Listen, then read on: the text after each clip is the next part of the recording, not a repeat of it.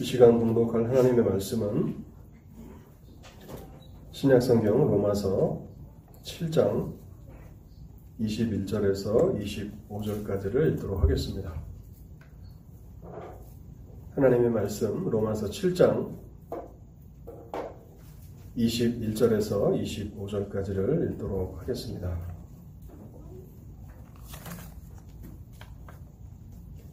신약성경 249쪽 로마서 7장 21절에서 25절까지를 읽겠습니다. 그러므로 내가 한 법을 깨달았노니 그 선을 행하기 원하는 나에게 악이 함께 있는 것이로다. 내 속사람으로는 하나님의 법을 즐거워하되 내 지체 속에서 한 다른 법이 내 마음의 법과 싸워 내 지체 속에 있는 죄의 법으로 나를 사로잡는 것을 보는도다. 오라 나는 공고한 사람이로다. 이 사망의 몸에서 누가 나를 건져내랴. 우리 주 예수 그리스도로 말미암아 하나님께 감사하리로다. 그런즉 내 자신이 마음으로는 하나님의 법을 육신으로는 죄의 법을 섬기노라. 아멘. 먼저 잠시 하나님의 은혜를 구하며 기도하도록 하겠습니다.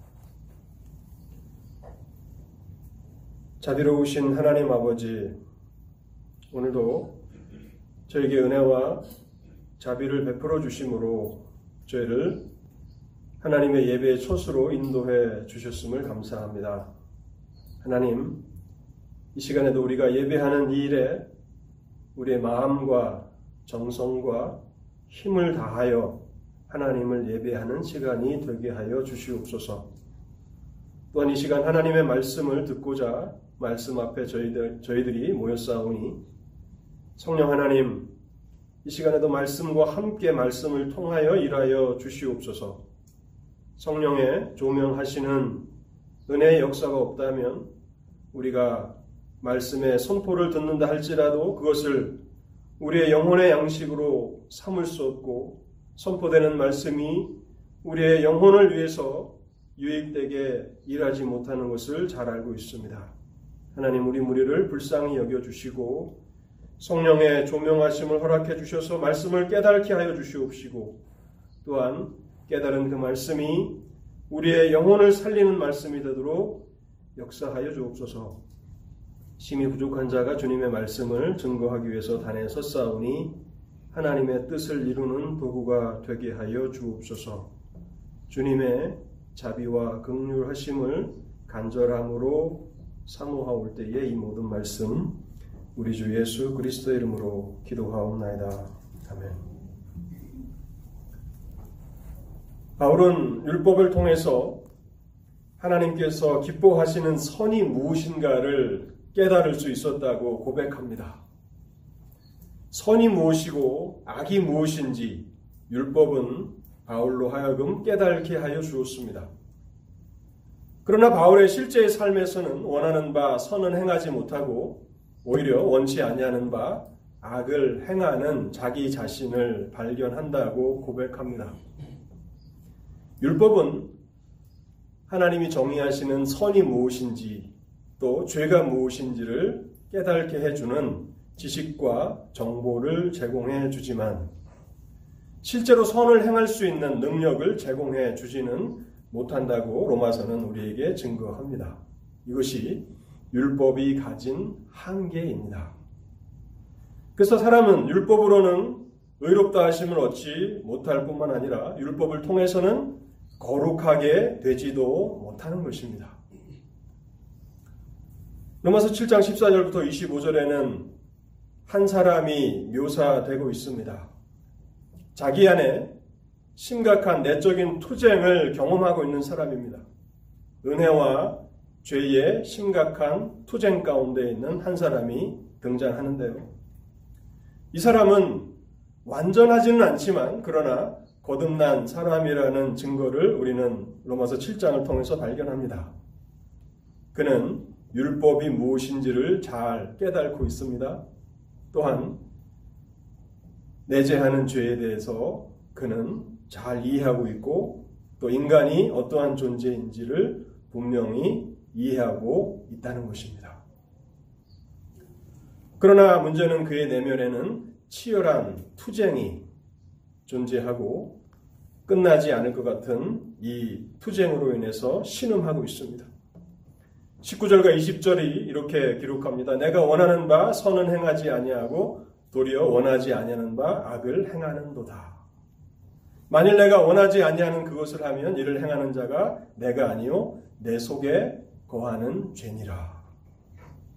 여기 내 속에 거하는 죄니라라고 하는 이 말씀은 내재하는 죄가 얼마나 강력한 세력인지를 폭로하고 고발하는 것입니다. 죄가 책임이 있고 나는 아무 책임이 없다라고 변명하는 것이 아니라 성도 안에서 역사하는 그 죄가 얼마나 강력한 세력인지를 고발하기를 원하는 것이고 폭로하기를 원하는 것입니다. 오직 성령을 따라서 행할 때에 성령의 충만하심을 받을 때에 우리는 이 투쟁에서 승리할 수 있음을 생각해 보았습니다. 오늘은 이제 로마서 7장 21절에서 25절까지를 살펴보고자 하는데요. 아마 로마서 7장에 대한 마지막 설교가 될 것 같습니다. 그리스도 안에서 승리라고 하는 제목으로 마지막 로마서 7장 21절에서 25절을 여러분들과 함께 살펴보기를 원합니다. 21절에는 그러므로라고 시작하면서 지금까지 바울이 진술해 온 것을 요약합니다. 여전히 은혜와 죄의 투쟁 가운데서 있습니다. 21절을 제가 다시 한번 읽어보겠습니다. 그러므로 내가 한 법을 깨달았노니 곧 선을 행하기 원하는 나에게 악이 함께 있는 것이로다. 바울은 삶을 통해서 자신의 삶에 역사하는 불변의 원리, 지속적으로 반복되는 하나의 원리가 있음을 인식하게 되었습니다.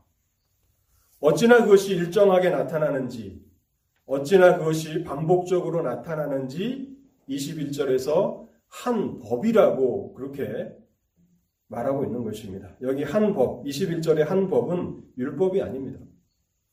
내 생활에서 나타나는 반복적으로 지속적으로 반복되는 하나의 원리가 있다는 것입니다. 법과 같이 일정하게 나타나는 그런 원리가 있다는 것이죠. 얼마나 그것이 끊임없이 반복적으로 나타나는지 바울은 그것을 법이라고 부르고 있는 것입니다. 그 법이라고 부르는 그 내용이 무엇인지를 21절은 설명하는데요.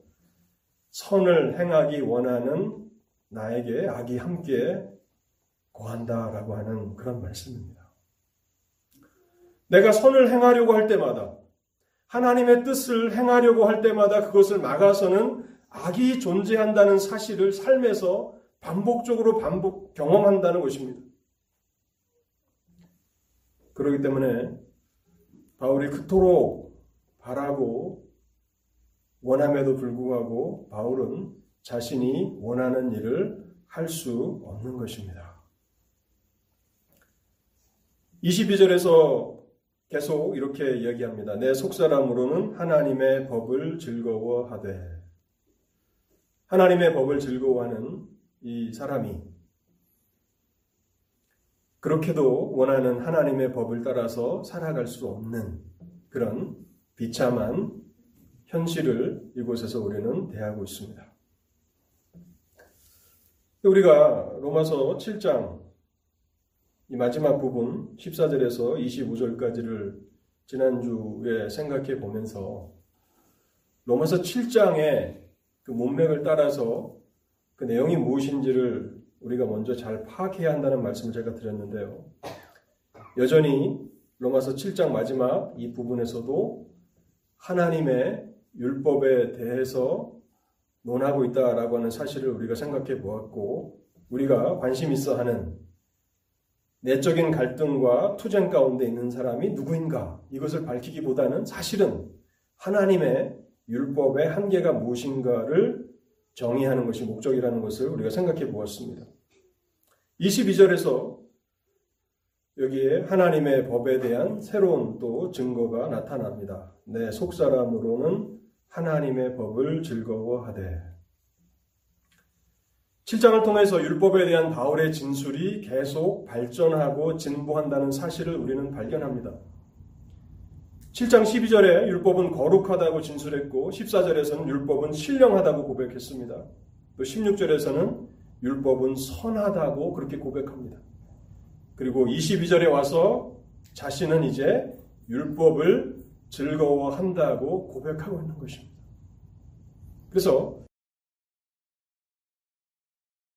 율법에 관한 것이다 라고 하는 것을 우리는 다시 한번 생각하게 됩니다. 내 속사람으로는 하나님의 법을 즐거워하되 여러분 이 말씀을 생각하면 떠오르는 성경 구절이 있지 않습니까? 시편 1편에 복 있는 사람이 떠오르지 않습니까? 복 있는 사람은 악인들의 꾀를 따르지 아니하고 죄인들의 길에 서지 아니하며 오만한 자들의 자리에 앉지 아니하고 오직 여호와의 율법을 즐거워하여 그 율법을 주야로 묵상하는 자로다. 바울은 내 속사람으로는 하나님의 율법을 즐거워한다고 고백하고 있는 것입니다. 그래서 7장에 신음하고 있지만 죄와 은혜의 처절한 투쟁 가운데 있지만 이 사람은 거듭난 사람이라고 우리는 해석하게 되는 것입니다. 근데 여기서 한 가지 짚고 넘어가야 하는 부분이 있는데요. 속사람, 내 속사람으로는 하나님의 법을 즐거워한다 라고 말하고 있는데 속사람이란 무엇을 가리키는 말인가 하는 것입니다. 우리가 지난주에도 문맥의 중요성을 강조했지만 문맥을 따라서 21절에서 25절을 읽어 나가면 속 사람이 무엇인지를 알게 됩니다. 그저 다른 사람이 정의해 주는 그 정의의 길을 기울일 것이 아니라 문맥을 따라서 성경을 읽고 또 읽고 또 읽다 보면 성경 자체가 그 단어들을 해석할 수 있게 해준다는 것입니다. 25절에 보면 마음이라는 단어가 등장하는데 속사람은 마음과 동의어입니다. 마음. 성령에 의해서 조명을 받은 마음. 성령으로 거듭나서 새 생명의 원리가 역사하는 새 사람. 이렇게 우리는 정의할 수 있습니다. 여기 속사람은 성령의 조명하심을 받은 마음입니다. 하나님의 율법을 깨닫고 있는 마음이고 거듭나서 새 생명의 역사가 새 생명의 원리가 역사하는 새 사람이라고 우리는 정의할 수 있다는 것입니다. 고린도 후서 4장 16절에 이런 말씀이 있죠. 그러므로 우리가 낙심하지 아니하노니 우리의 겉사람은 낡아지나 우리의 속사람은 날로 새로워지도다. 거듭난 성도에게는 속사람이 있습니다. 하나님의 율법을 즐거워하고 율법을 깨닫고 있는 그 사람이 있습니다. 바울은 내 속사람으로는 하나님의 법을 즐거워한다고 고백하고 있는 것입니다. 근데 23절에 보면요. 하나님의 법을 즐거워하는 그런 나를 대적하는 강력한 세력이 내 안에 있다고 고백하고 있는 것입니다. 내 지체 속에서 한 다른 법이 내 마음의 법과 싸워 내 지체 속에 있는 죄의 법으로 나를 사로잡는 것을 보는도다. 여기 지체라는 말은 우리의 신체의 각 부분을 말하는 것이고 속사람과 대조되는 그런 말입니다. 우리는 이것을 육신이라고 부르기도 합니다. 또 겉사람이라고 부르기도 하죠. 이 육신에는 여전히 죄의 오염이 남아 있고 그래서 죄의 유혹에 쉽게 이끌린다는 것입니다. 그리고 23절 하반절에 보면 내 지체 속에 있는 이 법은 23절 하반절에 죄의 법이라고 다시 명명하고 있다는 것입니다. 그래서 성경을 해석해 나갈 때에 문맥보다 더 중요한 것은 없습니다. 이 죄의 법은 내 마음과 내 속사람과 대립하고 싸운다는 것입니다. 근데 문제는 이 죄의 법이 얼마나 강력한지 율법을 즐거워하기 때문에 그것을 지키고 싶어 하는 나의 선한 의지를, 나의 선한 소원을 꺾어버린다는 것입니다. 그래서 23절에 보면요. 나를 죄의 법 아래로 사로잡는다고 말씀하고 있는 것입니다. 내 속사람으로는 성령의 조명하심을 받은 그 마음으로 하나님의 율법을 즐거워하고 그것을 지키기를 소원하는데 내 지체 속에 내 겉사람에 내 육신에 또 다른 법이 있고 그 법을 죄의 법이라고 말하는데 그것이 얼마나 강력한지 나의 선한 소원을 나의 거룩한 소원을 다 꺾어버리고 좌절시키고 나를 죄의 법 아래 사로잡히게 한다는 것입니다. 여기 나를 사로잡는다. 23절에 나를 사로잡는다라고 하는 이 말의 문자적인 의미는 창으로 위협한다는 뜻입니다.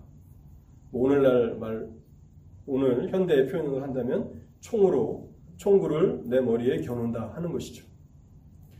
전쟁터에서 서로 대립하는 두 군대의 군인들이 만나서 치열하게 싸우다가 한 사람이 다른 사람을 제압하고 창으로 유혹하죠. 두 가지 가능성밖에 없습니다. 패배를 당한 쪽은 그 자리에서 죽임을 당하든지 아니면 상대방의 포로가 되는 것입니다. 여기 나를 사로잡는다는 것은 창으로 위협한다는 것입니다. 처절한 사투를 벌였는데 결국 나는 포로가 되고 만 것입니다. 바울은 한 번도 아니고 지속적으로 우리 안에 내재하는 이 영적인 투쟁을 설명하고 있고 우리의 원수가 얼마나 강한지 내재하는 죄가 얼마나 강력한지 또 내 육신에 남아있는 이 죄의 원리가 얼마나 강력한지를 계속해서 토로하고 있는 것입니다. 우리의 능력과 지혜로는 결코 상대할 수 없는 강력한 원수를 우리는 가지고 있다는 것입니다. 우리가 아무리 하나님의 뜻을 행하고자 소원하고 또 그러한 소원을 가지고 삶을 살아간다 할지라도 결국에는 하나님의 은혜와 하나님의 능력을 힘입지 못한다면 그 거룩한 소원들은, 선한 소원들은 실행되지 못한다는 것입니다. 여러분, 사무엘상 11장에 보면요. 사울이 이스라엘의 왕으로 세움을 받는 장면을 기록하고 있습니다. 사울이 선지자 사무엘에 의해서 기름 부음을 받고 또 제비를 뽑아서 이스라엘의 왕으로 세움을 받습니다. 그렇지만 백성들이 사울을 완전히 지지하지도 않고 사울 또한 확신이 없습니다. 이때에 암모나왕 나하스라고 하는 사람이 이스라엘을 쳐들어오는데요. 요단 동편에 있었던 길르앗을 쳐들어옵니다. 그러면서 너희의 눈을 다 빼어야 오른쪽 눈을 다 빼어야 내가 너희의 항복을 받아주겠다라고 위협합니다. 그때에 이스라엘은 이제 이 소식을 듣고 전령들을 보냅니다. 7일 동안의 시간을 주면서 전쟁 준비를 하라고 암모낭 나하스가 이야기합니다.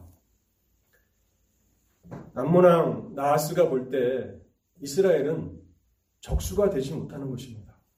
비록 사울이 왕으로 세움을 받았지만 자신과 전쟁을 할 만한 그러한 능력이 없는 형편없는 나라라고 생각한 것입니다. 그래서 전쟁하러 쳐들어왔는데 그 즉시 이스라엘을 치지 않고 7일 동안의 말미를 주면서 빨리 너희들의 군대로 수집해서 나, 나를 대적하라고 그렇게 시간을 주는 것입니다.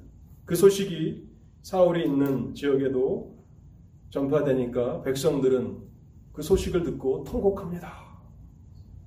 이제 우리는 암몬 왕에 의해서 다 죽임을 당하겠구나. 그 소식이 사울의 귀에도 들려지는데 사울이 그 소식을 들을 때에 여호와의 영이 그를 크게 감동합니다.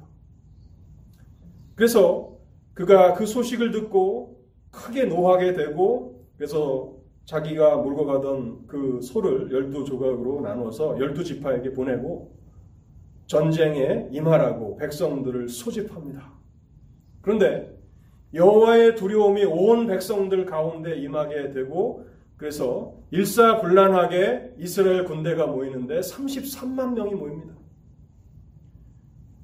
남문왕 나하스가 생각할 때는 이스라엘은 전쟁 전쟁에 상대도 되지 않는 형편없는 나라인데 여호와의 영이 사울에게 임하니까 그가 대장부와 같이 장부와 같이 그렇게 담대한 사람이 되고 결국 암몬과 이스라엘의 전쟁의 결과는 어떻게 됐겠습니까?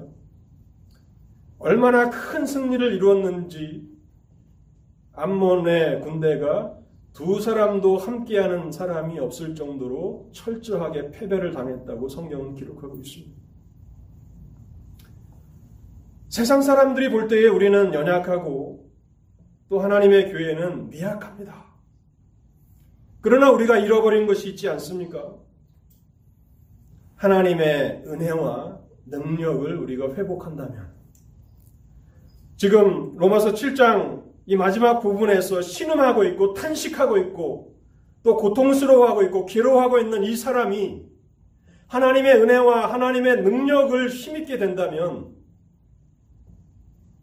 놀라운 승리가 이곳에 있게 된다라고 하는 그런 말씀입니다.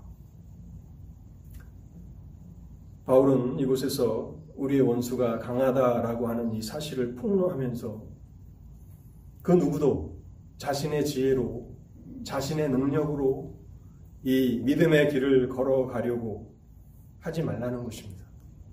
하나님의 능력을 힘입으라고 말하고 있는 것이고 성령을 따라 행하라고 말하고 있는 것이고 성령의 충만을 다 받아야 한다라고 하는 사실을 강조하고 있는 것입니다. 본문을 통해서 크게 두 번째로 생각해 보고자 하는 것은요. 이제 하나님의 사람의 탄식인데요. 24절에 보면 이렇게 탄식합니다. 오라 나는 곤고한 사람이로다. 누가 나를 이 사망의 몸에서 건져내랴.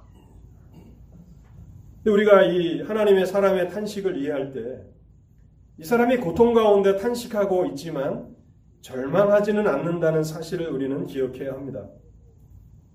이 사람이 탄식하는 이유는 무엇입니까?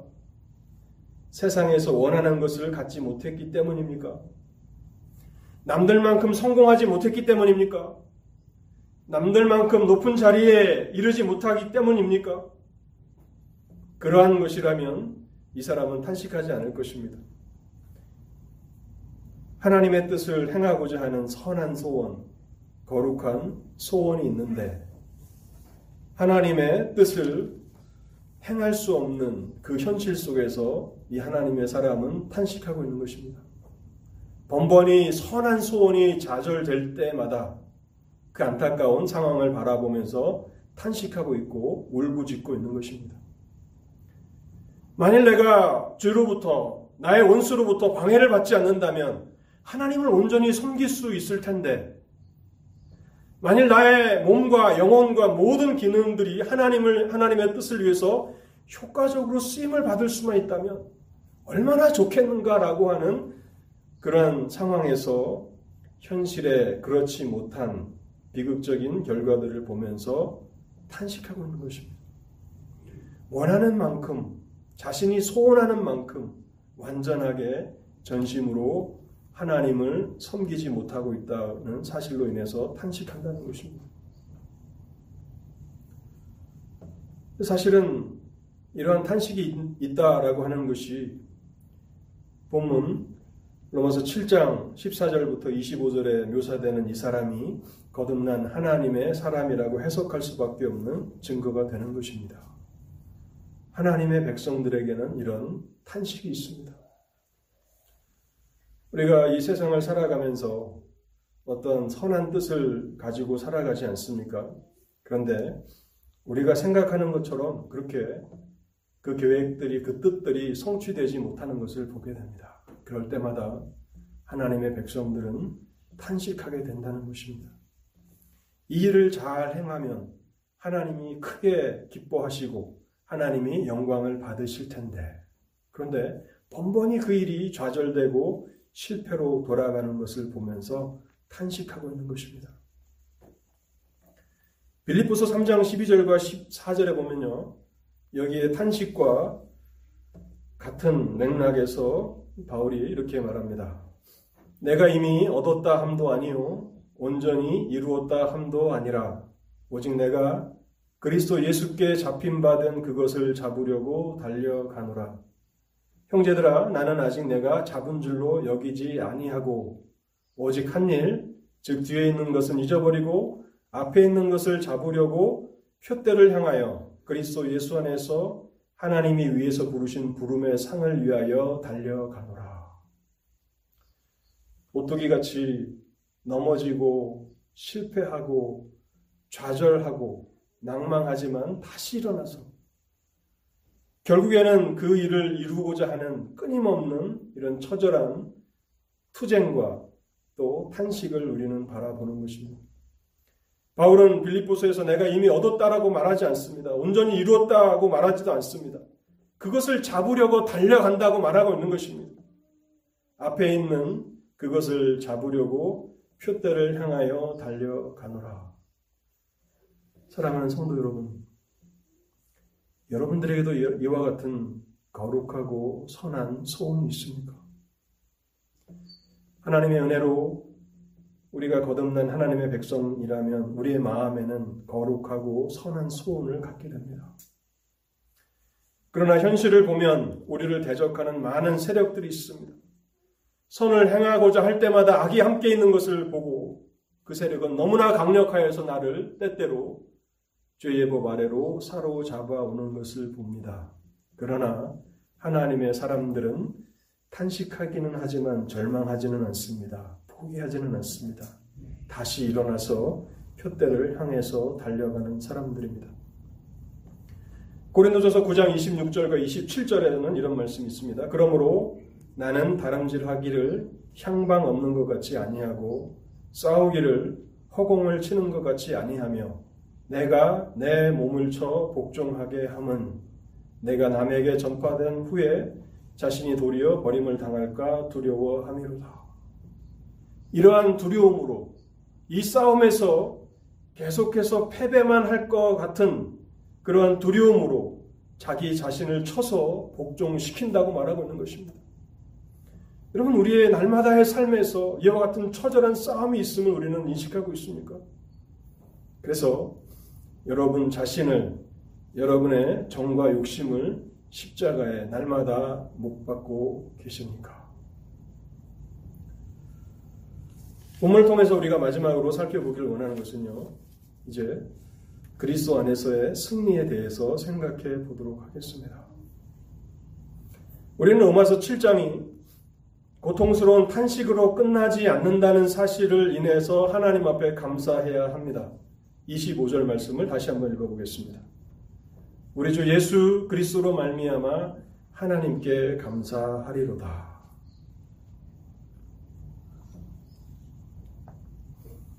여러분 우리는 이 구절을 오해하지 말아야 합니다. 현재 바울이 자신에게 일어나고 있는 그 내적인 투쟁과 그 투쟁에서 실패함으로 탄식하고 있는 것 때문에 감사하고 있는 것은 아닙니다. 그렇게 해석한다면 본문을 왜곡하는 것입니다. 25절의 결론은 부정적인 것이죠. 그런즉 내 자신이 마음으로는 하나님의 법을 육신으로는 죄의 법을 섬기노라. 바울이 결코 원하지 않는 결론입니다. 그럼에도 불구하고 25절 상반절에서는 우리 주 예수 그리스도로 말미암아 하나님께 감사한다고 말하고 있습니다. 그래서 이 감사한다라고 하는 이 말씀이 잘못 해석될 수 있다는 것입니다. 우리가 성경을 깊이 이렇게 생각하면서 읽어 나가지 않는다면 아 이러한 싸움이 있어서 이런 투쟁이 있어서 투쟁이 있지만 실패함에도 불구하고 우리가 하나님께 감사하는구나라고 오해할 수 있다는 것입니다. 하나님의 백성들에게는 거룩한 소원이 있는데 그 거룩한 소원이 죄의 강력한 세력에 의해서 번번이 가로막혀서 이루어지지 못하는 것을 보면서 만일 우리가 감사한다면 저는 그 감사하는 사람과 동의할 수 없습니다. 이해할 수 없습니다. 탄식해야 되는 것이고 슬퍼해야 하는 것이죠. 그렇다면 바울은 왜 갑자기 하나님께 감사한다고 이곳에서 말하고 있는 것입니까? 그는 현재를 바라보면서 고통하고 탄식하지만 잠시 현실에서 눈을 들어서 다가오는 복된 미래를 바라보고 있는 것입니다. 그리스도 안에 있는 모든 성도들이 결국에는 이 치열한 내적인 투쟁을 끝내고 완전하고 최종적인 승리를 맞이하게 될 복되고 복된 그 영광스러운 미래를 바라보면서 잠시 한숨을 돌리며 하나님 앞에 감사하고 있는 것입니다. 성도에게 남아있는 이 성화의 길, 거룩함을 이뤄 나가는 이 길, 하나님의 뜻을 이뤄 나가는 이 길은 참으로 지루한 싸움입니다. 그런데 이런 고통스러운 투쟁과 갈등이 또 이런 실패가 성도들을 파멸로 몰아가지는 않습니다. 왜냐하면 예수 그리스도께서 이미 십자가에서 성도들의 죄값을 치르셨기 때문입니다. 그래서 하나님 앞에 감사하되 예수 그리스도로 말미암아 하나님께 감사한다고 말하고 있는 것입니다. 현재 죄책과 형벌은 예수 그리스도의 십자가를 통해서 해결되었습니다. 그러나 죄의 오염이 남아 있죠. 내지 않은 죄가 남아 있습니다. 그래서 처절한 투쟁을 벌이고 있고 그 세력은 여전히 강력합니다. 그래서 우리는 날마다 하나님의 은혜와 능력을 힘입어야 하고 성령의 충만하심을 사모하며 그렇게 살아야 하는 것입니다. 그럼에도 불구하고 로마서 8장 1절은 어떻게 시작합니까? 25절과 로마서 8장은 바로 직결되는 연결되는 그런 부분이지 않습니까? 그러므로 이제 그리스도 예수 안에 있는 자에게는 결코 정죄함이 없나니 이는 그리스도 예수 안에 있는 생명의 성령의 법이 죄와 사망의 법에서 너를 해방하였습니다. 내지 않은 죄가 우리를 극한 투쟁으로 몰아갑니다. 그래서 성도의 마음에는 이러한 투쟁으로 인한 신음과 고통이 있습니다. 그래서 날마다 이 투쟁은 우리를 겸손함으로 이끌어가고 하나님 앞에 무릎을 꿇을 수밖에 없는 그런 상황으로 인도합니다. 이 죄와의 싸움에서 승리하고 싶은 그런 욕구가 있습니다. 그래서 날마다 하나님 앞에 매달려 간구하는 것입니다. 그런데 복된 미래가 있음을 또한 성도는 바라보는 사람들입니다. 이 내적인 갈등 역시 예수 그리스도로 말미암아 완전한 승리로 끝날 것을 압니다. 요한일서 3장 2절에 보면 너무나 놀라운 말씀이 있습니다. 모든 죄와의 투쟁 가운데서 신음하게 되는 그런 하나님의 백성들에게는 너무나도 담비와 같은 생수와 같은 그런 은혜의 말씀인데요. 요한일서 3장 2절을 제가 한번 읽어보겠습니다. 사랑하는 자들아, 우리가 지금은 하나님의 자녀라. 장래에 어떻게 될지는 아직 나타나지 아니하였으나. 여러분, 예수 그리스도 안에 있다라고 하는 이 복됨이 아직 완전하게 드러나지 않았습니다.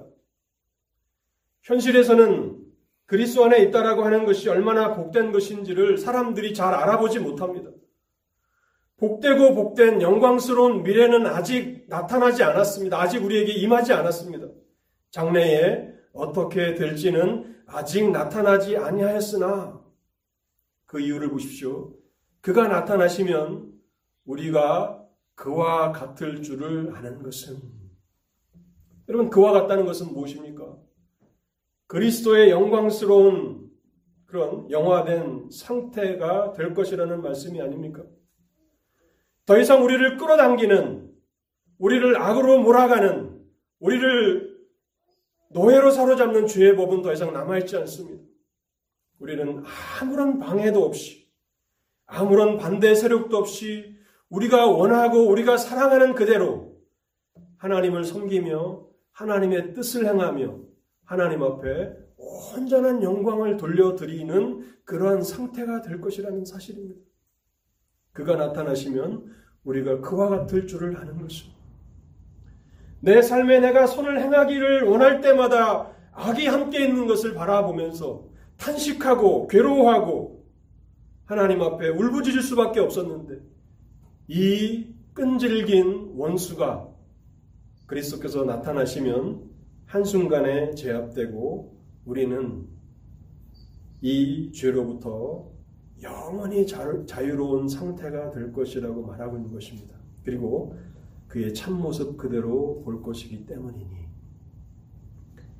여러분, 우리가 이 땅을 살아가면서 하나님의 영광을 소망하지만 하나님의 영광에 대해서 경험하는 것이 지극히 적지 않습니까? 여러분, 그 이유가 어디 있다고 생각하십니까? 하나님이 우리에게서 숨어 계시기 때문에 그러한 것입니까? 그렇지 않습니다. 마음이 청결한 자는 하나님을 볼 것이라고 말씀하고 있죠. 우리가 정결하지 못하기 때문에 하나님의 영광을 보지 못하는 것입니다. 우리가 죄와의 사투 가운데서 승리하지 못하고 여전히 패배하는 현실로 남아서 그저 만족하며 살아갈 수 없는 이유가 여기 있는 것입니다.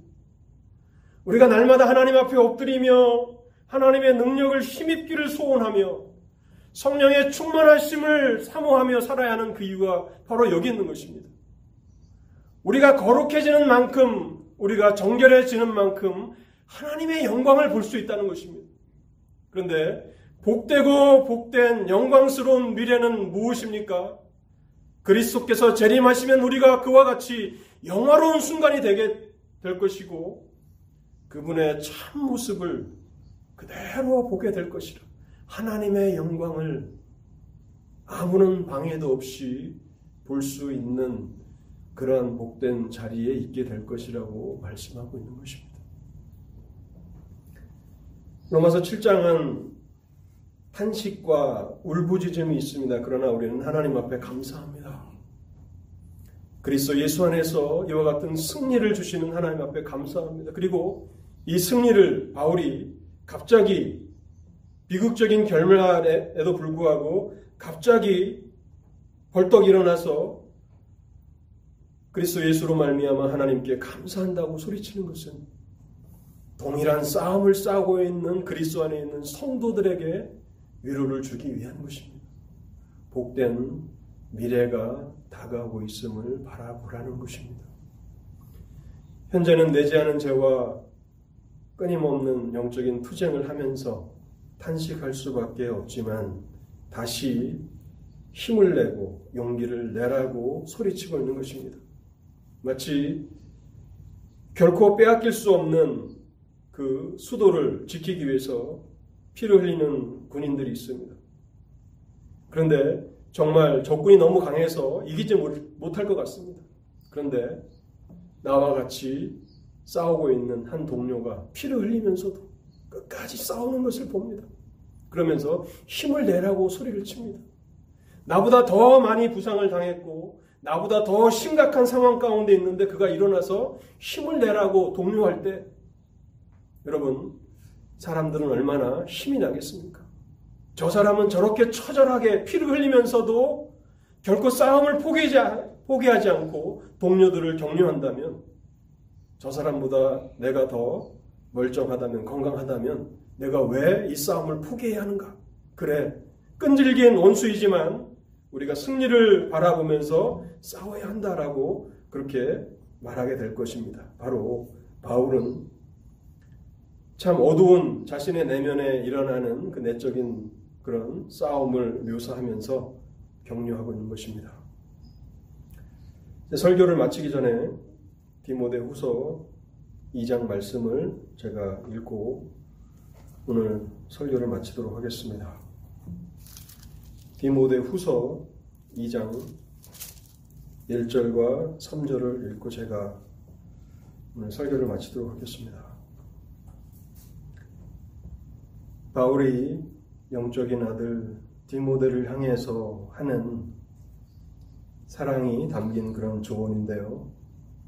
디모데에게 이렇게 권면합니다. 내 아들아, 그러므로 너는 그리스도 예수 안에 있는 은혜 가운데서 강하고 그리스도 예수 안에 있는 은혜 가운데 강하라고 말하고 있는 것입니다. 이 싸움이 있는 것을 디모데에게도 이 싸움이 있는 것을 기억하는 것입니다. 은혜 안에서 강하고 3절을 보겠습니다. 너는 그리스도 예수의 좋은 병사로 나와 함께 고난을 받으라. 포기하지 말라는 것입니다. 우리는 그리스도 예수의 군사들로 부름을 받은 사람들입니다. 하나님께로부터 오는 은혜와 능력을 힘입고 성령을 따라 행하고 성령의 충만하심을 우리가 경험한다면 우리는 이 싸움을 더 잘 싸울 수 있을 것이고 또한 더 놀라운 사실은 이미 그리스도 예수께서 승리를 우리에게 약속하셨다는 것입니다. 이 싸움의 승패가 우리의 구원을 결정짓지는 않습니다. 이것은 하나님의 영광을 위한 싸움이고 또한 하나님의 은혜에 감사하는 사람들이 하나님을 기쁘시게 하기 위한 싸움입니다. 그래서 이 싸움을 끝까지 싸워나가는 것입니다. 그리스도 예수 안에 있는 사랑하는 성도 여러분, 오늘 이 어렵고 탄식할 수밖에 없는 이 내적인 투쟁에도 불구하고 눈을 들어서 복되고 복된 영광스러운 미래를 바라보십시오. 그리고 힘을 내십시오. 다시 일어나십시오. 그리스도 예수의 군사로 하나님 나라를 위해서 싸우십시오. 날마다 은혜 안에서 강하게 되기를 간구하십시오. 이와 같은 은혜가 여러분들 모두에게 있게 되기를 바랍니다. 기도하겠습니다.